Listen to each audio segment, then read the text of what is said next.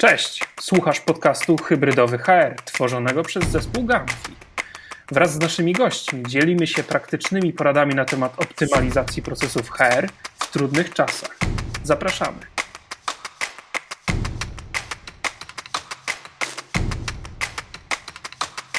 Cześć, po tej stronie Anita Wojtasiakubowska z zespołu Gamfi. Słuchacie kolejnego odcinka podcastu Hybrydowy HR.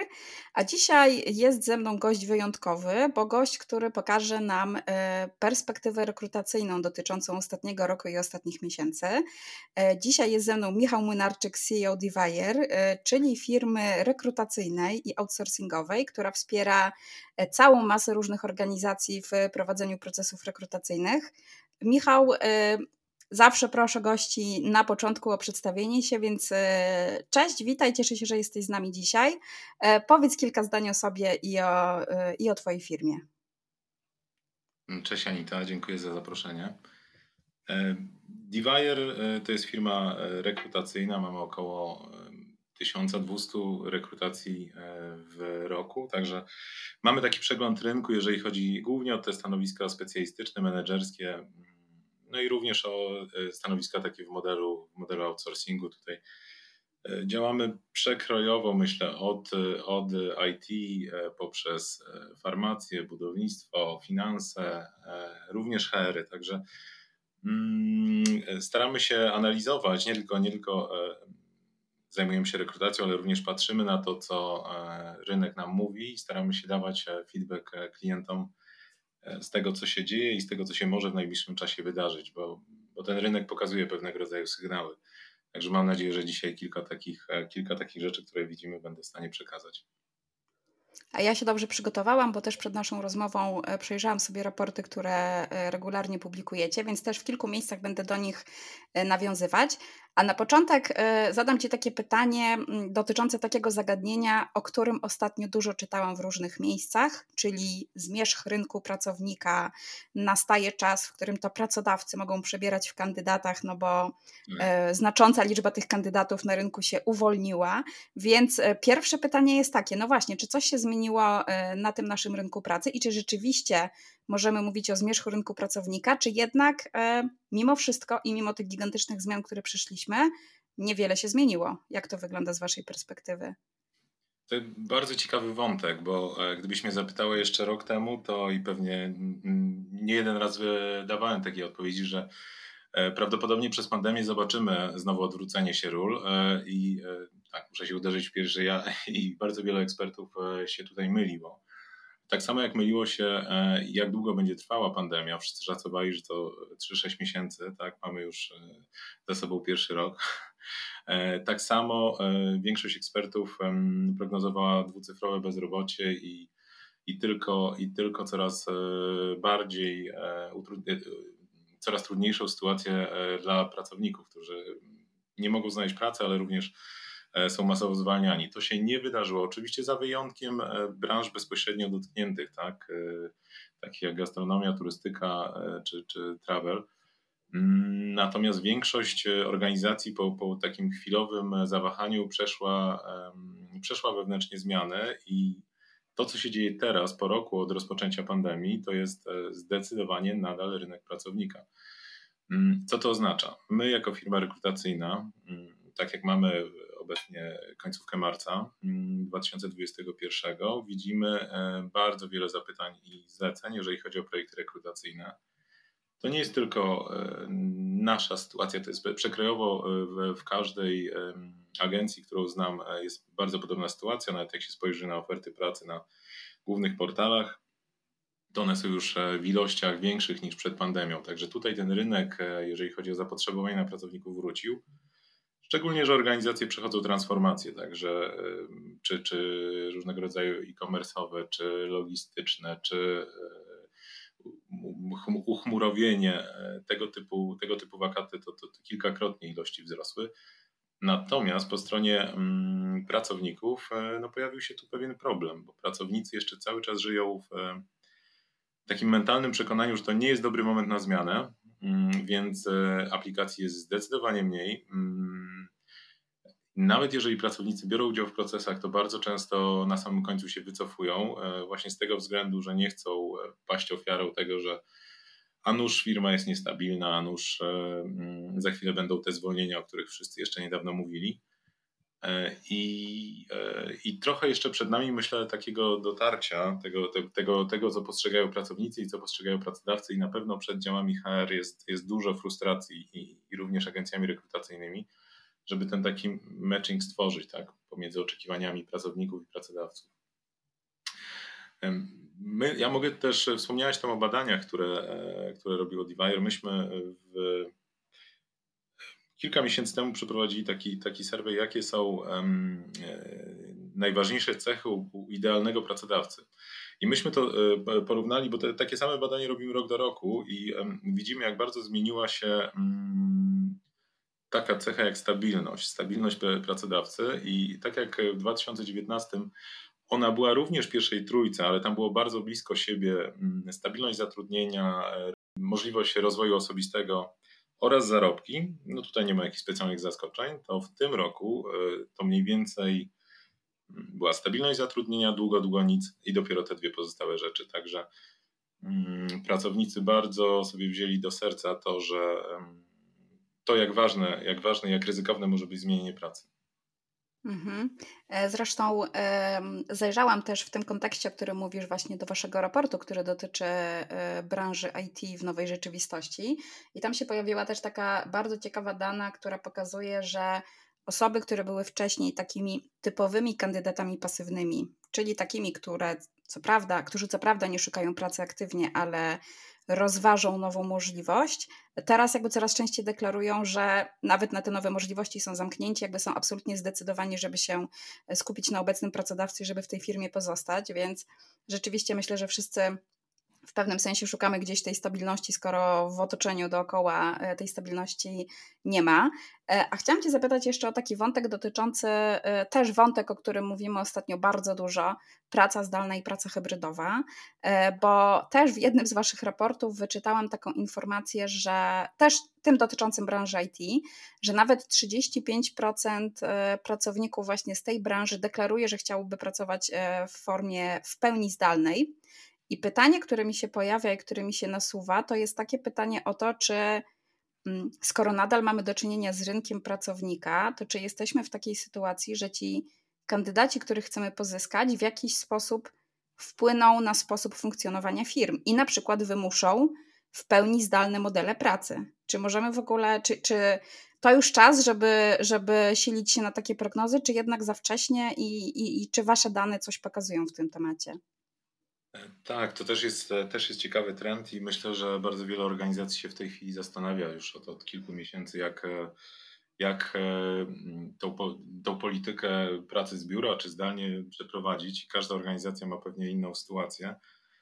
IT jest tu specyficzne i to może trochę zafałszowywać obraz, jaki, jaki jest na rynku. My, my zrobiliśmy również dane takie szersze, pokazujące, jak e, przekrojowo we wszystkich branżach e, idealny powrót do biur, czy przyszłość e, biur e, będzie wyglądała. Mm, I z tego wyłania się e, nieco inny obraz. To znaczy, 61% badanych chciałoby w przyszłości pracować hybrydowo, to znaczy jakoś łączyć pracę z obecnością w biurze. Trochę z domu, trochę z biura. I tylko takie powiedzmy naście, czyli tam 15%, tak jak powiedziałaś, uznaje tą pracę zdalną jako dominujący model, no i stosunkowo mało, 11% respondentów e, chciałoby w 100% powrócić do biura, tak jak to było przed pandemią. Także przede wszystkim mm, to, co sobie należy uświadomić, e, no, powrotu do tego modelu sprzed pandemii prawdopodobnie nie ma, chyba że chcemy e, jako organizacja natrafić na olbrzymią rotację, bo, bo nie możemy aż tak, aż tak rozjechać z, z oczekiwaniami. Natomiast no, tu się zaczyna to słowo klucz, co to znaczy praca hybrydowa, bo każda organizacja pewnie musi sobie wypracować inny model. Czy to znaczy e, jakieś dni w tygodniu, czy każdy ma jakąś elastyczność, czy mogę pracować z, z jakiejś lokalizacji zupełnie poza, poza mm, dotychczasowym mm, miejscem, w którym istniało biuro i, i pojawiać się tam powiedzmy na tydzień, ale raz na miesiąc, e, czy czy moja dostępność to jest zupełnie 24 na, na dobę, ale, ale staram się pracować to 8 dni w tygodniu, czy w ogóle przechodzimy na model zadaniowy. Mm, tu jest bardzo, bardzo wiele pytań. To nie jest, każda organizacja sobie wypracowuje swój model. Wiem, że e, w bardzo wielu firmach na, na zarządach stoją teraz takie e, pytania, co zrobić, e, jeżeli już mamy pracowników pracujących zdalnie, a część pracowników zaczyna rok, rok pandemii za sobą, zaczyna przenosić się nawet w lokalizacje, które są niższe kosztowo, tak? skoro już pracują mm, przez ponad naście miesięcy w, w takim modelu I, i, i, teraz e, pojawia się pytanie, czy e, my na pewno powinniśmy równo traktować pracownika pracującego, nie wiem, w Monachium i tego samego pracownika, który przed chwilą pracował w Monachium, ale już od 6 e, miesięcy pracuje z Bułgarii, tak, gdzie ma mm, zupełnie niższe koszty, umowę ma nadal niemiecką i, i jak do tego podejść. I tutaj pojawią się wyzwania na pewno dla działów, działów HR, żeby jakoś taką spójną politykę wypracować. E, wiem, że są pomysły, żeby przykładać e, jakieś kategorie do lokalizacji, które w zależności od tego, jaki jest e, koszt życia, w zależności od tego, jak, jakie, jakie są systemy podatkowe, żeby wprowadzać pewnego rodzaju multiplayery, czyli takie mnożniki do tego, do wynagrodzenia, tak, albo że jednym słowem, że jeżeli możesz pracować sobie zdalnie z tańszej lokalizacji, ale nie będziemy ci pełnić, płacić pełnej pensji. Inny, inny wątek to jest, jak z kolei e, takie osoby, które pracują z domu, jak e, je rekompensować za to, że nie, w sumie nie zużywają środków firmowych, nie, nie biorą e, pełnego, nie, nie, nie uczestniczą w, pewny, w pełni w benefitach, które są dostępne w firmie. Mm, I tego, tego typu dyskusje na pewno teraz przez najbliższy, najbliższy czas będą trwały. Mm, no ale myślę, myślę, że e, tutaj istotne jest to, żeby jednak nie dać się zwariować i nie, e, nie iść e, ślepo tym tropem, który wyznaczyło czy Google, czy Microsoft. To, to, to fajne brandy i fajne inicjatywy, pracujemy 100% z domu, lokalizacja nie jest ważna, ale pamiętajmy, że to jest pewnego rodzaju, pewnego rodzaju raczej wyjątek niż, niż reguła. Może jeszcze dodam, bo też z tych badań zapytaliśmy, na ile, na ile istotne jest w ogóle, żeby pracodawca miał swoje biuro. I co się okazuje, co trzeci mm, respondent wskazywał, że e, to, żeby biuro było w dobrej lokalizacji, czy atrakcyjnej lokalizacji, nawet jeżeli tam jestem raz w tygodniu, jest, jest e, bardzo ważne. Także to, to, to, to nie jest też tak do końca, że nie ma zupełnie znaczenia, czy, czy firma w ogóle ma fizyczne biuro, czy nie.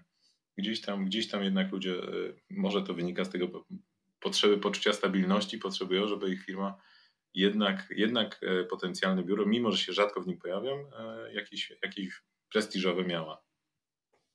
Myślę, że to posiadanie biura też jest powiązane z tą y, stabilnością, o której wspomniałeś wcześniej, która wyszła w badaniach, ale w takim sensie, że jednak firma, która ma biuro w jakiejś fajnej lokalizacji, to jest firma, która jest wiarygodna. To znaczy, że ma na to środki, fundusze, jest dostatecznie duża, stabilna, żeby mi zapewnić stałe no miejsce tak. pracy, więc to trochę jest jak, jak kiedyś taka anegdota dotycząca tego, że jeżeli nie macie w Google, to nie istniejesz, no to teraz może się okazać, że jeżeli nie masz biura, nawet jeżeli będzie tylko okazjonalnie odwiedzany przez e, pracowników, to dla kandydatów nie istniejesz, nie jesteś wart e, rozważenia. To też bardzo ciekawe. Tak, to prawda, ale co ciekawe, pracu, pracu, pracodawcy nie, nie, nie, nie idą w jedną stronę, zauważyłem e, i znam przykłady, gdzie e, właściwie dobierają drugie tyle biura, mm, ponieważ muszą bardziej rozsadzić pracowników, ponieważ teraz jest bardziej ta hotdeskowy sposób urządzania biura, co de facto powoduje więcej, więcej wspólnych e, części i chcą, żeby ludzie czuli się tam komfortowo, a jest ten drugi, drugi człon, gdzie właściwie dru, dru, drugi w ogóle wektor, w którym to zmierza, czyli bierzemy połowę tego, co mamy do tej pory. I zabawne, że to, że to właśnie idzie, idzie w zupełnie sprzeczne kierunki. A to bardzo ciekawe, jak e, na przykład przyjrzyjmy się te, temu wątkowi za rok czy za dwa lata, to pytanie, czy też będzie właśnie jakiś jeden powtarzalny kierunek, czy jednak po prostu będą bardzo różne podejścia do tego, e, jakby do czego nas zmusiła ta pandemia i czego nas nauczyła. Tak, no myślę, że to e, tego typu prze, przewartościowanie e, też e, jest, jest dosyć istotne dla organizacji. One sobie stawiają pytanie w tej chwili, jaką właściwie organizacją my chcemy być. Czy chcemy być organizacją wirtualną, czy jesteśmy w stanie tworzyć kulturę w firmie w taki sposób wirtualny. I pewnie Niektóre organizacje będą w stanie to robić, będą w stanie bardziej iść w tą stronę, a niektóre wręcz przeciwnie. Dla nich to będzie przewaga konkurencyjna, że mają i że, że, że są w stanie ściągnąć i motywować pracowników poprzez jakiegoś rodzaju mm, wspólne eventy, pracę zespołową, która jest, jest też właśnie w offline. Też pewnie jest, jest pewien typ pracowników, którzy, którzy po prostu nie sprawdzają się do końca w takiej e, zupełnej izolacji i w pełnym online. Także Także tutaj też, też jest, jest, jest to moment na wypracowanie, wypracowanie swojego unikalnego modelu, który może być przewagą konkurencyjną. Mhm. A złapię się wątku, y, o którym wspomniałeś y, kilka zdań wcześniej, a mianowicie o tych pracowników, którzy zmieniają swoją lokalizację.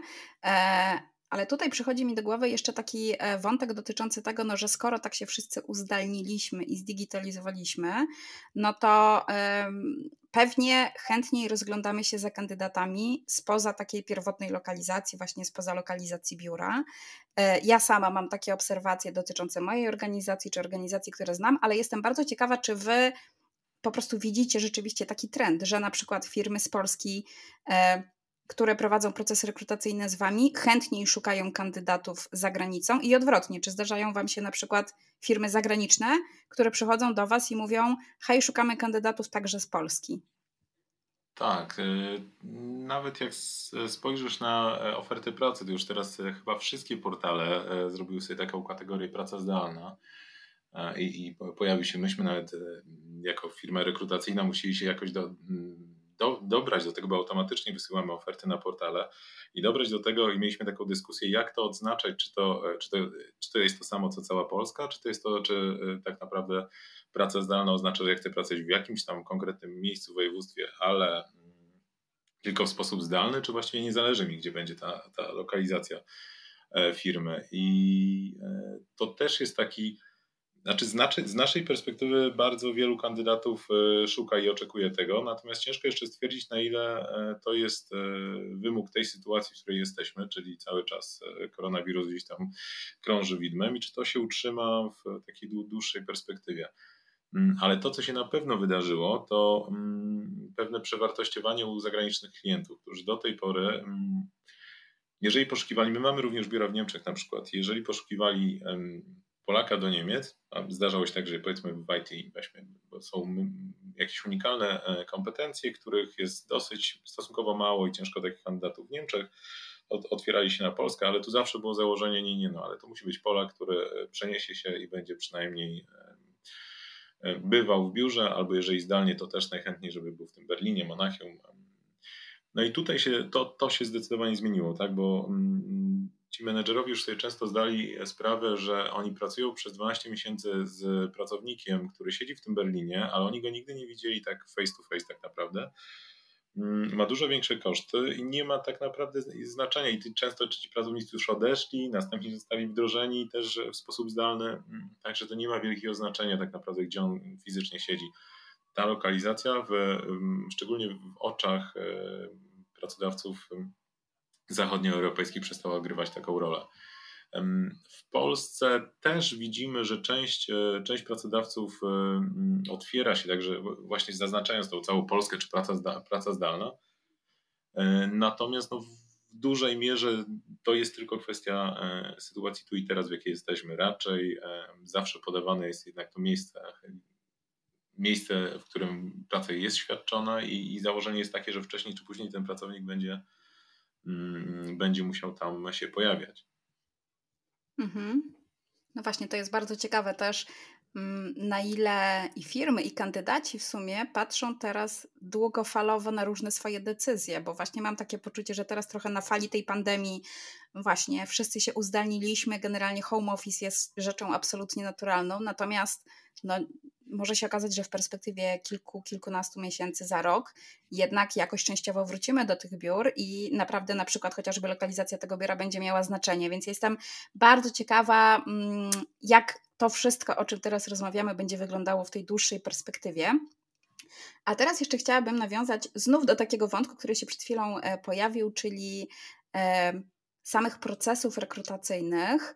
E, no bo jak patrzymy na ostatni rok, to w kontekście i procesów rekrutacyjnych, i całej masy różnych innych procesów HR-owych, bardzo często się pojawia hasło digitalizacja, digitalizacja procesów, wdrożyliśmy nowe narzędzia, nowe technologie, przeszliśmy transformację cyfrową.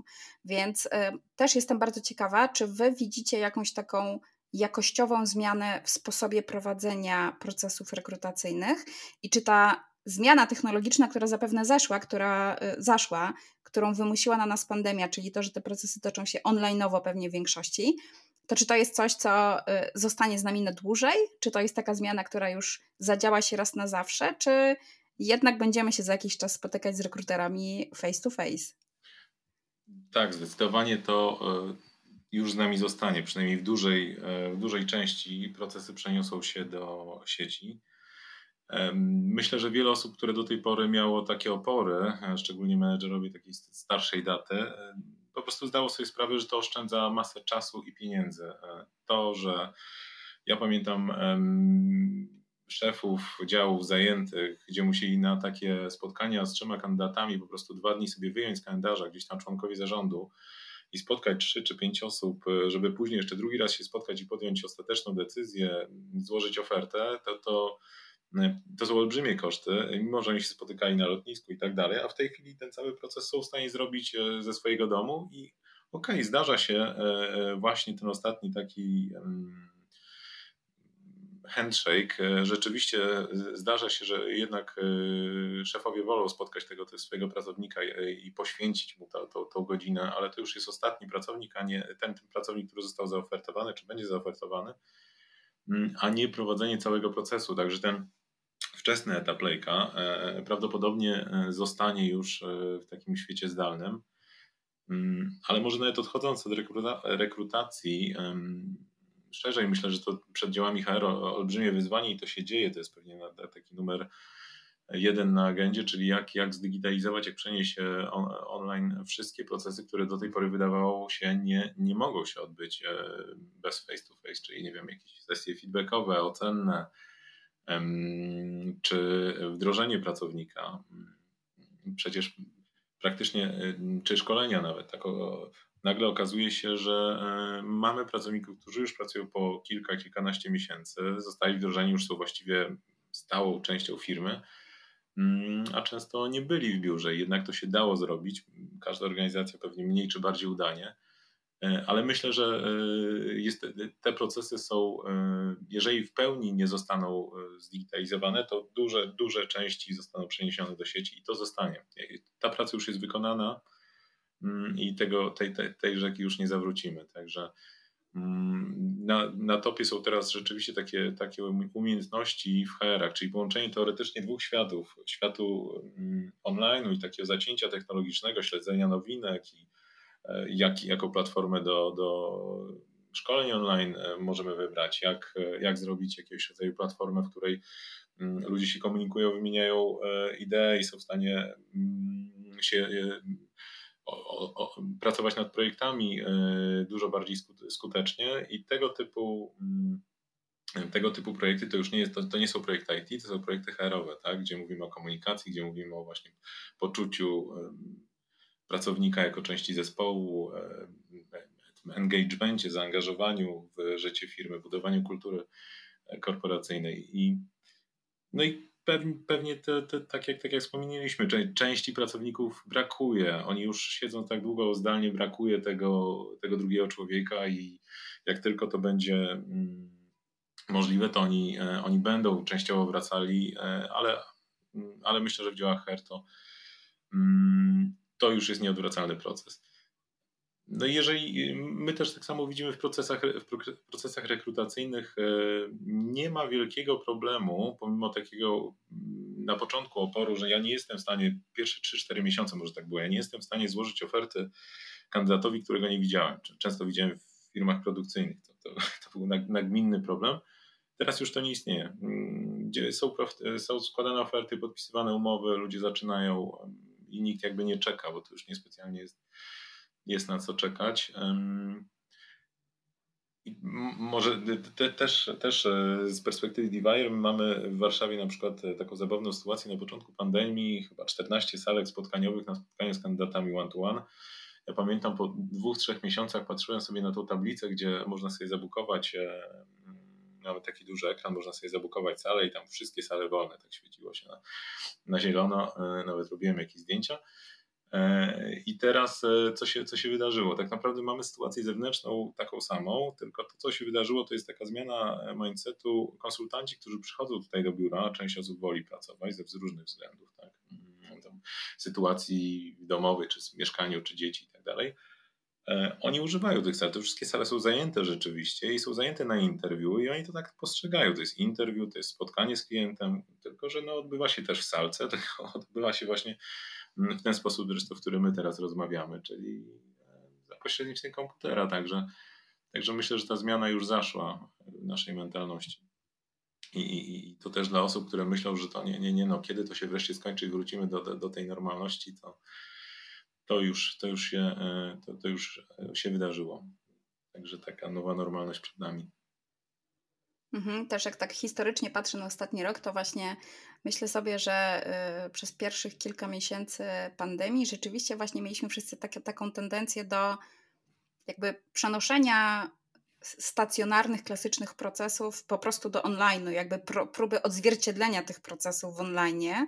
A teraz już w tej drugiej fazie wiemy, że tak naprawdę te procesy się przetransformowały. Już jakby sami tego doświadczyliśmy, że właśnie to już nie chodzi o to, żeby przenieść do online'u coś, co było stacjonarnie, tylko żeby tak przeprojektować ten proces, żeby on e, w zupełnie nowy sposób działał w tej, w tej nowej rzeczywistości. A na koniec Cię zapytam o to, e, co się zmieniło w kwestii rynku pracy HR-owców i czy Ty e, widzisz jakieś zmiany dotyczące ofert pracy dla osób zajmujących się HR-em? No bo znów wracając do tego, jak wyglądał ostatni rok, Pierwsze miesiące pandemii to był taki czas zawirowań. Generalnie bardzo dużo różnych firm wstrzymało procesy rekrutacyjne. E, sporo osób też zajmujących się rekrutacjami musiało zrezygnować z pracy. I pytanie, jak w ogóle wygląda teraz, po roku, rynek pracy dla osób zajmujących się HR-em? Tak, to jest ciekawe pytanie, bo on się zmienia z miesiąca na miesiąc. To jest dosyć niestabilny Mm, niestabilna e, specjalizacja. Może zacznę od rekrutacji takiej e, koszula, koszula najbliższe ciało, więc tutaj spe, specjaliści rzeczywiście, tak jak wspomniałaś, e, mieli powiedzmy po 3-6 miesiącach dosyć duże mm, problemy, bo tych wakatów na rynku pojawiło się zdecydowanie mniej. Wewnętrzne działy rekrutacji też zostały rozwiązywane. Mm, także sporo osób na rynek trafiło. I to się zupełnie od, odwróciło w tej chwili. Tak? tak jak mówię, wróciliśmy do poziomów, przekraczamy poziomy prze, prze, przedcovidowe, jeżeli chodzi o zapotrzebowanie na e, ludzi. Jest dużo ciężej, jeżeli chodzi o e, znalezienie pracowników, mm, co jest dosyć zaskakujące dla wszystkich. Także dosyć szybko szefowie, czy, czy szefowie działu HR, czy szefowie firm e, odwrócili ten, ten trend i mm, bardzo jest spore zapotrzebowanie na rekruterów czy, czy szefów talent acquisition. Mm, natomiast jeżeli chodzi o same stanowiska HR-owe, e, tutaj nie ma, nie ma wielkiej rewolucji. Jakoś nie, nie śledzę to nawet. E, I tak w ramach ciekawostek, to w tej chwili jest e, w Mazowieckim naście dosłownie wakatów na, na, na, na menedżerów, dyrektorów HR-u otwarte. To nie jest jakoś specjalnie dużo. Z czego to wynika? No myślę, że nie mieliśmy, nie, nie, nie obserwowaliśmy jakichś dużej ilości nowych e, startupów, nowych wejść, e, a to z reguły mm, te firmy generują tego, tego typu stanowiska. To, co się zdarza, to zdarza się właśnie wymiana e, ze względu na potrzebę nowych kompetencji. Tak? Także ja już o tym wspomniałem, zachęcam, jeżeli ktoś pracuje w hr żeby nie, nie, nie obrażać się na ten świat digitalowy i nie, nie, nie stawiać sobie takiej takiej kreski, że nie, nie, to jest IT, to nie, ja, ja mogę to rozumieć, ale nie do końca to jest moja pasja, nie chcę się do końca tym zajmować. Jakby to, te światy się już przeplatają. To tak jak nie wiem, mówi się w, finansach kiedyś było tak, że wystarczy, nie, nie, nie trzeba mówić w, w obcych językach, okazało się, że nagle to e, coraz większa internalizacja, internacjonalizacja spowodowała, że Tutaj te języki są ważne, czy w IT nie trzeba się specjalnie komunikować, ja jestem dobrym programistą, znam kod. E, nie ma znaczenia, jak ja się wysławiam, czy jak ja, jak ja wyglądam. E, I tutaj znowu też okazało się, że, że ci informatycy, którzy byli w stanie mm, wejść jednak w ten, ten taki świat e, relacji społecznych, dużo to, to, to i właśnie ta, te cechy były, były przewagami E, pracowników, którzy później e, robili kariery i są, i są poszukiwani. Tak.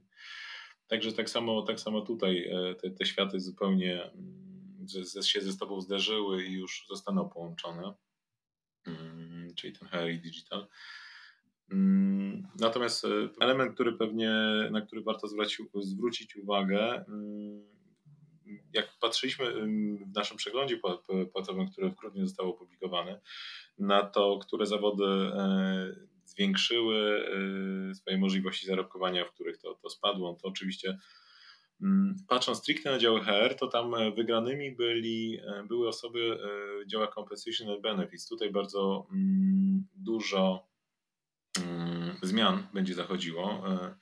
A to nie chodzi tutaj o tą digitalizację, ale również o to, jak, e, jak te benefity do nowej sytuacji dostosować, jak e, te nowe, e, nowe siatki płacowe poukładać w zależności od tego, gdzie, gdzie kto pracuje, jak wynagradzać jakimiś ryczałtami czy, czy rekompensatami tej pracy z domu. Mm, I tutaj jest znaczący wzrost zapotrzebowania i, i ponadprzeciętny wzrost, wzrost wynagrodzeń. Natomiast no, przekrojowo, jeżeli e, patrzymy e, na, na działy HR, no to tutaj, e, jeżeli chodzi o wynagrodzenia, raczej się dotrzyma tej takiej średniej inflacyjnej inflacji pensji, także myślę, że około 6-7% w tym roku. Mhm, to już na koniec e, popatrzę na zegar. E, na koniec jeszcze zadam pytanie dotyczące e, wynagrodzeń jako takich. Wspomniałeś teraz o wynagrodzeniach w działach HR. A czy zmieniły się w ostatnim czasie w jakikolwiek sposób w ogóle oczekiwania finansowe kandydatów? No myślę, że ku zaskoczeniu wielu osób te, pomimo tego, że wiele branż e, stanęło i jest zamrożonych, e, to jednak to jest e, mm, naście, może 10% populacji. To głównie dotyczy te branże zamrożone, czyli mówimy o gastronomii, czy, czy turystyce, czy różnego rodzaju usługach, które, które są w tej chwili zamknięte, one zatrudniały raczej osoby młode i to te osoby mają największy, największy problem i w tej chwili się przebranżawiają, czy mają jakieś tam kłopoty z znalezieniem e, pracy. E, bardzo wiele mm, branż po początkowym zastoju jednak e, dalej kontynuuje wzrosty i jak spojrzymy na, warszawską giełdę, no to widać, że raczej konsensus jest mm, taki, że już jesteśmy znowu przed, przed tymi poziomami covidowymi sprzed roku. I tak samo jest z pensjami, tak samo jest z oczekiwaniami inflacja jest e, w Polsce powyżej 3%, taka zwykła inflacja, tak? Także również pensje przekrojowo mm, będą rosły o, te, te e, wyżej niż inflacja, na pewno około, około 6%.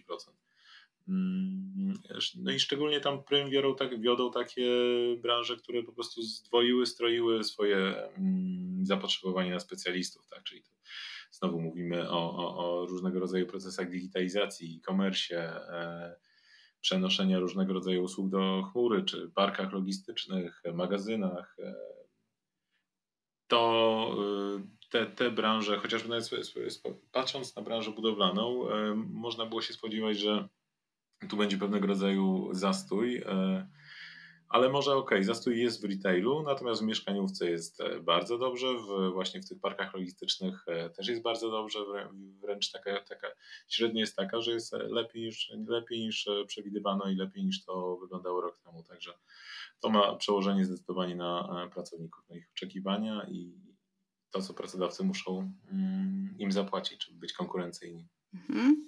Wielkie dzięki Michał za, e, za tę rozmowę. E, myślę, że pokazałeś tutaj, poza tym, że bardzo dużo ciekawych danych, to też e, bardzo dużo wniosków, które mogą się wydawać zaskakujące, biorąc pod uwagę to wszystko, co się wydarzyło w ostatnich miesiącach. Tak więc dziękuję Ci bardzo za tę rozmowę, dziękuję Ci bardzo za to spotkanie.